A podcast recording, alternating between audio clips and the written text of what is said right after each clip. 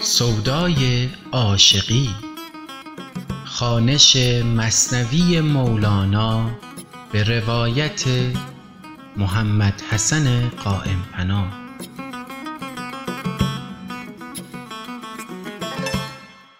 بسم الله الرحمن الرحیم. آغاز می کنیم قسمت هفدهم از دفتر اول مصنوی مولانا را تحت عنوان تنز و انکار کردن پادشاه جهود و قبول ناکردن نصیحت خاصان خیش را. در قسمت قبل اگر یاد دوستان باشه در چند قسمت قبل داستان پادشاه جهودی رو داشتیم. پیش می آوردیم که گودال بزرگی رو حفر کرده بود و در آن آتش عظیمی افکنده بود و داشت کسانی رو که به دین او نبودن و نصرانی و مسیحی بودند در آن گودال میافکن تهدید می‌کرد و گفت اگر بت رو نپرستین یا ترک دین خودتون نکنین شما رو در آتش خواهم انداخت و بعد رسیدیم به اون جریان کودکی که او رو از آغوش مادر جدا کردند و به آتش افکندند. به هوای اینکه مادر به دنبال مادر از ترس از دیدن سوختن فرزند خود ترک دین و ایمان بکنه و شروع بود پرستی بکنه. اما کودک در دل آتش به سخن در آمد و مادر رو دعوت به ورود به آتش کرد و به او گفت که وارد این آتش شو تا ببینی که در حقیقت این چیزی رو که ما ظاهرا مرگ و فنا و نیستی می‌بینیم حیات و بقای ابدیست و شیرین و لذت بخش است. و بعد در ادامه داستان رسیدیم به جایی که صحبت از علتها و سببها کرد حضرت مولانا و گفت اسباب و علل طبیعی و عناصر طبیعی اینها در حقیقت معمورین عرشبت که پروردگار هستند و به حکم و دستور پروردگار انجام وظیفه می‌کنند و هرچی که خداوند به آنها بفرماید انجام میدن و همواره عرشبت که لزومی نداره که مثلا در پیشگاه خداوند یکسان و یک نواخ باشه یعنی مثلا همواره آتش سوزندگی داشته باشد یا آب عرشبت که رطوبت افزا باشه و غیره. می‌تونه اگر حکم پروردگار باشه می‌تونه عکس خصلت و خوی طبیعی خودش عمل بکنه. و نکته مهمتر این که مولانا اشاره فرمود که همه اینها در حقیقت سمیع و بسیر و دارای عقل و هوش هستند و اگر در نزد ما عرشبت که جماد دیده میشند و فاقد عقل و هوش هستند اما در نزد پروردگار دارای عقل و هوش هستند و می‌تونن به فرمان پروردگار گوش بدن و مثال های متعددی که حضرت مولانا آورد از جمله عرشبت که هلاک شدن قوم عاد که نافرمانی پیامبر خودشون هود علیه السلام می‌کردن توسط باد و مثال های متعددی که آورد که اینکه مثلا می‌تونن اینها آتش نمی‌دونم در جایی که حضرت ابراهیم رو نسوزاند یا نیل در جایی که موسا و طرفدارانش و یارانش رو گذر داد به سلامت و فرعونیان رو غرق ساخت. و چندین مثال دیگر که چند تاشو حضرت مولانا ذکر کرد. و اما با دیدن همه اینها در این قسمت می‌خواد بگه که با دیدن همه اینها این شگفتی ها و عجایب و مسائل خارق العاده این پادشاه جهود همچنان به تنز و تمسخر و انکار و عرشبت که کفر کفر و الهاد خودش ادامه داد و حتی نصیحت ناسهان و نزدیکان و خاصان و درباریان خود را هم نشنید. خب این عجایب دید آن شاه جهود جز که تنز و جز که انکارش نبود. ناسان گفتند از حد مگذران مرکب استیزه را چندین مران. ناسهان را دست بست و بند کرد ظلم را پیوند در پیوند کرد. میگه اونایی رو که نصیحتش هم می‌کردن باز دوباره مورد اعتاب و شکنجه و عذاب قرار داد و این ظلم خودش رو مضاعف و چندین برابر کرد. اصطلاحا ظلم را پیوند در پیوند کرد. بانگ آمد کار چون اینجا رسید پای داره سگ که قهر ما رسید. میگه وقتی به اینجا رسید ندا از حضرت حق که ای بی مروت ای لا مروت در همون موضعی که هستی پای نگهدار بمان که قهر و عذاب ما شامل تو خواهد شد. بعد از آن آتش چل گز برفروخت حلقه گشت و آن جهودان را بسوخت. اصل ایشان بود زاتش ابتدا سوی اصل خیش رفتند انتها. یه بعد از این ندایی که از حضرت اومد آتش زبانه کشید. آتش بسیار مهیبی زبانه کشید. همون آتشی که خودش افروخته بود و پادشاه رو دار و دسته و اوانان رو در خود کشید و نابود کرد و طبق قانون جذب جنسیت ها حضرت مولانا میفرماید چون کفار اصلشون از آتش بود لاجرم به اصلشون برگشتند و به همون آتش برگشتند و توسط آتش فانی شدند. به این اعتبار جنس اونها رو از آتش می‌دونه که هر حال کفار رو فرزندان و زادگان شیطان می‌دونه. معاندین رو حالا کفار به معنی مذهبیش نگیریم بهتر کلیت و عمومیت بیشتری بدیم. کلا معاندین و کسانی که در مقابل حقانیت و معرفت و روشنایی و شود که صداقت جبه آرایی می کنند اصطلاحا مولانا کفار خطاب می‌کنه و به این اعتبار که زادگان شیطانند و واصلان به شیطانند روندگان راه شیطانند و شیطان هم اگر یادتون باشه در اون جریان داستان آدم و سجده او بر آدم اونجا جنس خودشو به واسطه این که می‌گفت خلقت من و آفرینش من از نار هست من اولاترم برای سجده و از انسان که آفرینش او از تین و گل بدبو هست. هر حال متعالی ترم جنس به این اعتبار مولانا میگه که اصل ایشان بود آتش زبتدا سوی اصل خیش رفتند انتها. هم آتش زاده بودند آن فریق جزوها را سوی کل باشد طریق.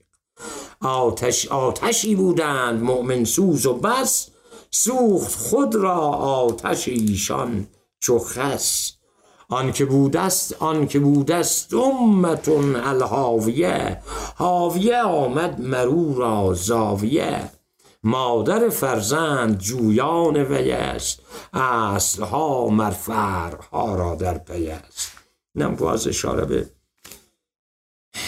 آیه شریفه ای داره از سوره القارعه آیات پشت سر هم آیات هشت و نو و ده و یازده که عزیزان رجوع خواهند کرد برای فهم بیشتر این دو بیت. آنکه بودست امه الهاویه هاویه آمد مرو را زاویه زاویه یعنی خانه قرارگاه. مادر فرزند جویان وی است اصلها مرفرها را در پی است. آبها در حوز اگر زندانی است. باد نشفش می کند کرکانی است.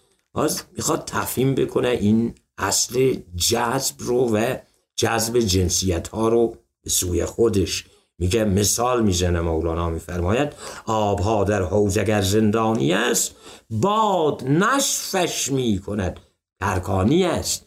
میگه حتی گاهی اوقات جذب مواد به سوی ها و ارکان و معادن خیش به گونه ای نامحسوس و آهسته آهسته صورت می‌گیره که ممکنه به چشمهای ظاهر نیاد و متوجه نشی. مثل آبی که به ظاهر در حوز زندانی است اما آهسته آهسته تبخیر میشه. نشف کردن تبخیر شدن بخار شدن آب رو میگه.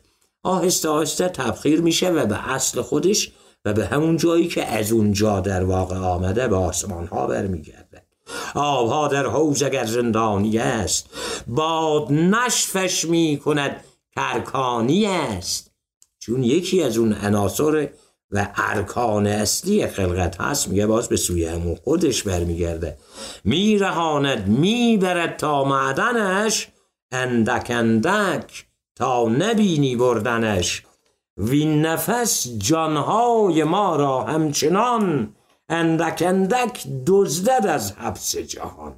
خیلی تمثیل زیبایی اینجا به کار بوده میگه همون گونه که آبی که به ظاهر در حوز زندانی است اندک اندک به صورت نامحسوس توسط باد بخار میشه و به اصل و مبدع خودش برمیگرده و از این زندان حوز رها میشه جان, ما جان انسان ها هم توسط نفس های مداومی که انسان می‌کشد که در واقع از همون جنس هوایی است که اونجا آب رو نشف می‌کنه یا تبخیر می‌کنه این نفس های ما هم یکی یکی جان ما رو از حبس این جهان میدزدد و به کان و منبع و معدن اصلی خودش می‌بره وین نفس جانهای ما را همچنان اندک اندک دزدد از حبس جهان تا الیه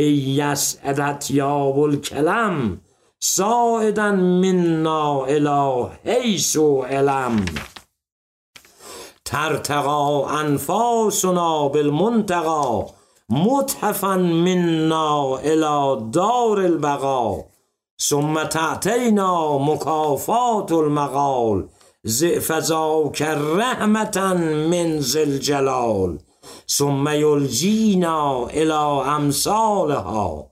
کی ینال العبد مما نالها هاکذا تعرج و تنزل دائما زا فلا زلت علیه قائما پارسی گوییم یعنی این کشش زان طرف آید که آمد آن چشش. چشم هر قومی به سوی مانده است کان طرف یک روز ذوقی رانده است ذوق جنس از جنس خود باشد یقین. ذوق جزو از کل خود باشد ببین.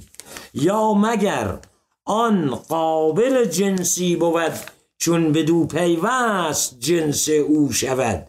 همچو آب و نان که جنس ما نبود گشت جنس ما و اندر ما فزود. نقش جنسیت ندارد آب و نان ز اعتبار آخران را جنس دان ورز غیر جنس باشد ذوق ما آن مگر مانند باشد جنس را. آن که مانند است باشد آریت آریت باقی نماند عاقبت. مرغ را گر ذوق آید از سفیر چون که جنس خود نیابد شد نفیر تشنه را گر ذوق آید از سراب. چون رسد در وی گریزد جوید آب. مفلسان هم خوش شوند از زر قلب لیک آن رسوا شود در دار ضرب تا زرندودیت از ره نفکند تا خیال کژ تو را چه نفکند از کلیله باز جو آن قصه را و آن قصه طلب کن حسه را. بزنم پرده گرچند تو از این ساز گسسته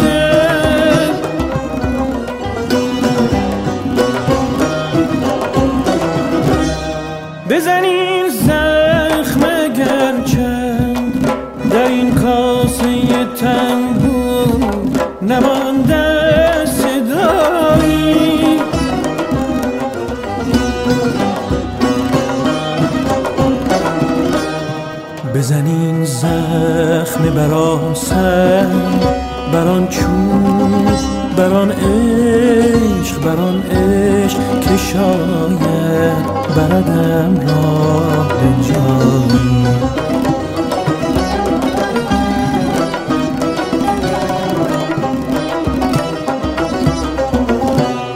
بزنین زخم بران سر بران چوب بران عشق بران عشق که شاید بردم را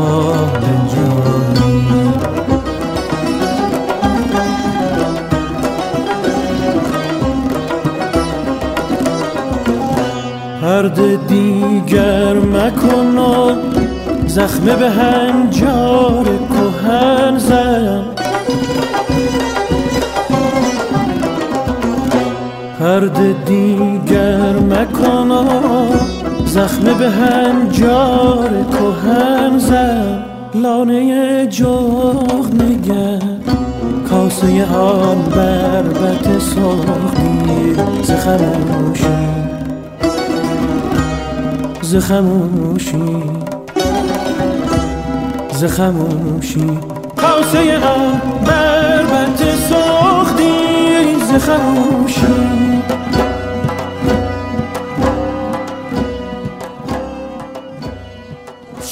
از این آیه بعد از این بیت وین نفس جانهای ما را همچنان اندک اندک دزدد از حبس جهان تا الیه یسعت یاب الکلم ساعدن منا الی حیث و علم. قرار شد عزیزان رجوع بکنن به سوره فاطر آیه ده و تفاسیری که در این رابطه موجوده. مولانا ابیاتی رو به عربی آورده که خیلی زیبا بیان کننده یک سری قوانین طبیعی هست که در خلقت و آفرینش وجود داره. توی این چهار بیت دقت بفرمایین. ترتقا انفاسنا بالمنتقا متحفا ملنا الى دار البقا ثم تعطینا مکافات المقال زعفزا رحمت من زل جلال ثم یلجینا الى امثالها کی ینال العبد مما نالها هاکذا تعرج و تنزل دائما زا فلا زلت علیه قائما. در اینجا حضرت مولانا قانونی رو بیان می‌کنه. میگه که این نفس های ما. البته در ادامه همون شرح آیه ده سوره فاطر هست. اینها هم تناسب معنایی با اون آیه شریف قرآن داره. میگه که انفاس ما نفس هایی که ما انسان ها می‌کشیم. حالا چه خود این نفس ها باشن؟ به صورت پاره پاره های جان ما و چه این نفس ها به صورت کلمات باشن به صورت واژگانی باشند که در حقیقت باز از همین دم و نفس ما به وجود میان. میگه اینها بالا میرن ترتقا انفاس و نابل منتقا متفن من نائلا دار البقا. میگه این انفاس مخصوصا انفاس نیکو منقا و پاکیزه به صورت هدیه هایی از ما به سوی سرای جاوید یا دار بقا بالا میرن. ثم تعطینا مکافات المقال ز فضاک رحمتا من جلال میگه دوباره اینها باز از اون بالا به سوی ما برمیگردن. بعد از اینکه مورد نقد و بررسی قرار می‌گیرن به سوی ما برمیگردن و چون هدیه های پاکیزه ای بودند منقا شده ای بودند در دریای رحمت الهی دو برابر یا چند برابر میشن و سوی خداوند بلند مرتبه به سمت ما برمیگردن و باز دوباره این انفاس این جانها این عرشبت که نفسهای به رحمت حقاقشته به سوی مثالها و ابدان سوری و ظاهری خودشون میرن تا زمانی که این مبادله دائم انسان رو به کمال نزدیک بکنه و به یک درجه قابل قبول در درگاه حق برسونه. هاکذا تعرج و تنزل دائما زا فلا زلت علیه قائما. میگه به همین ترتیب این عروج و نزول بین بنده و حق ادامه پیدا می‌کنه تا زمانی که هر حال زندگی انسان به پایان برسه و انسان صاحب معرفت و کمالی بشه و در نهایت جان به منبع و کان اصلی خودش که همون وجود حق هست برگرده. و بعد در ابیات پایانی مولانا میفرماید ذوق جنس از جنس خود باشد یقین. بفرمایین. اینجا گفت بعد از ابیات روی پارسی گوییم یعنی این کشش. زان طرف آید که آمد آن چشش میگه کشش همواره جذب و کشش نتیجه چشش و ذوقه. یعنی باید یه چیزی رو مزمزه کرده باشیم. ذوق و شیرینی یک چیزی رو درک کرده باشیم که بعد به سوی آن جذب بشیم. چرا؟ بعد میگه چشم هر قومی به سوی مانده است کان طرف یک روز ذوقی رانده است میگه تو دنیا وقتی نگاه بکنی می‌بینی هر دسته از آدم ها هر کسی هر شخصی چشمش همواره نگران به آن مکانی است به آن نقطه است که یک روز در اونجا لذتی واقعی را کسب کرده است و به حال را چشیده است من می‌خواد انواع این چشش ها رو مولانا اینجا بیان کنه به صورت کلی که میگه ذوق جنس از جنس خود باشد یقین ذوق جز از کل خود باشد ببین. میگه حالا جنس از جنس خود ذوق میابه معمولا اینجوری است که گرایش هر جنس برای ذوق یافتن به, به سوی جنس خودش است. ذوق جنس از جنس خود باشد یقین انواع اینها باز میگه مثلا ذوق جزو از کل است. یعنی هر جزوی هر جزوی در این جهان ذوق و شیرینی او استکمال او در این است که به کل خود بپیونده یا مگر آن قابل جنسی بود چون به دو پیوست جنس او شود؟ میگه ممکنه ظاهر قضیه جنس با جنسی هم جنس نباشد. اما گرایش به آن داشته باشد چرا؟ به خاطر اینکه قابلیت تبدیل به آن جنس را که به سوی آن ذوق دارد دارد این جنس مثل چی؟ همشو آب و نان که جنس ما نبود گشت جنس ما و اندر ما فزود مثل آب و نانی که در حقیقت از جنس ما انسان ها نیست اما قابلیت بدل شدن به جنس ما انسان ها رو داره جنس واقعی و اصیل انسان جان انسان هست و نان و آب و خوراکی ها در نهایت تبدیل به جان و حیات و زندگی میشن. پس میگه این هم چون قابلیت بدل شدن به این جنس رو داره باز ذوق و کشش به این جنس رو هم داراست. نقش جنسیت ندارد آبونان ز اعتبار آخران را جنس دار میگه چون این آبونان در آخر می‌خواد بدل به جنس جان ما انسان ها بشه به اعتبار عاقبت و آخرش اون رو از جنس خودمون می‌دونیم. ورز غیر جنس باشد ذوق ما آن مگر مانند باشد جنس را. میگه یه وقتی هم هست که اشتباهن کسی یا چیزی در این دنیا کششی به سوی غیر جنس خود پیدا می کند میگن این در صورتی است که ظاهر آن شباهتی به جنس او داشته باشد.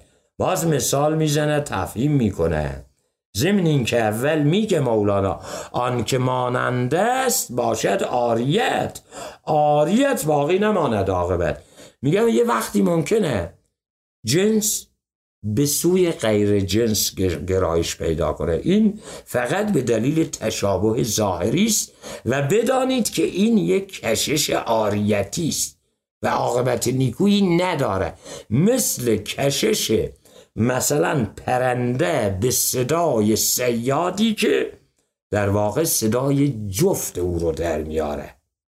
سیاد برای اینکه پرنده ای رو شکار بکنه مثلا صدای جفت پرنده اگر ماده صدای جفت نر او رو در میاره برای اینکه سیدش بکنه به سوی خودش بکشه و بالعکس اما این میگه این درسته اینجا پرنده جذب اون غیر جنس میشه اما این به واسطه گول خوردنش هست چون یک تشابه ظاهری بین اینها بود. و این تشابه ظاهری کاملا آریتی است و عاقبت ندارد.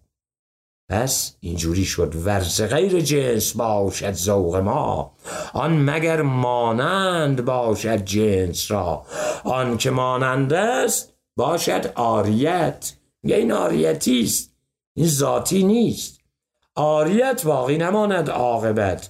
مرغ را گر ذوق آید از صفیر چون که جنس خود نیابد شد نفیر. میگه این پرنده بیچاره وقتی به واسطه صدای صیادی که صدای جفت او رو در میاره جذب او میشه اما وقتی می‌بینه که این گول خورد جنس او نیست فراری میشه نفرت پیدا می‌کنه و پشیمان میشه از اینکه جذب این جنس آریتی شد. یا تشنه را اگر ذوق از سراب چون رسد در وی گریزه جوید آب. میگه یا انسان تشنه وقتی از دور نگاه می‌کنه و سراب رو در بیابان به شکل آب می‌بینه ممکنه به واسطه تشابه ظاهری این به جنس آب جذب اون سراب بشه.